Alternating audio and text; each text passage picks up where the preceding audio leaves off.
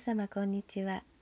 今日も柴田久美子のポッドキャスト優しく優しく優しくをお届けいたします。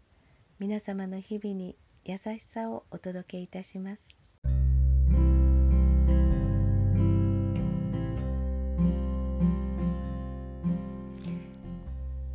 見取り師柴田久美子でございます。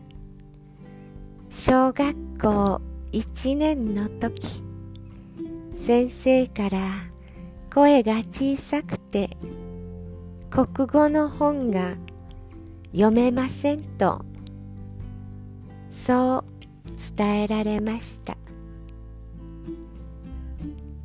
父は大きな畑の隅に立ち遠く離れたところに私を置いて農作業の合間に大きな声で国語の本を読むように言いました。聞こえないよ。でもやればできる。やればできる。そう声をかけてくれました。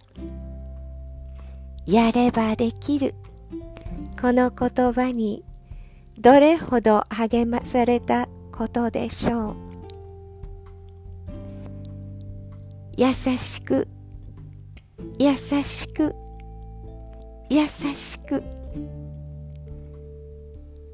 どうぞ皆様、素敵な時間をお過ごしくださいませ。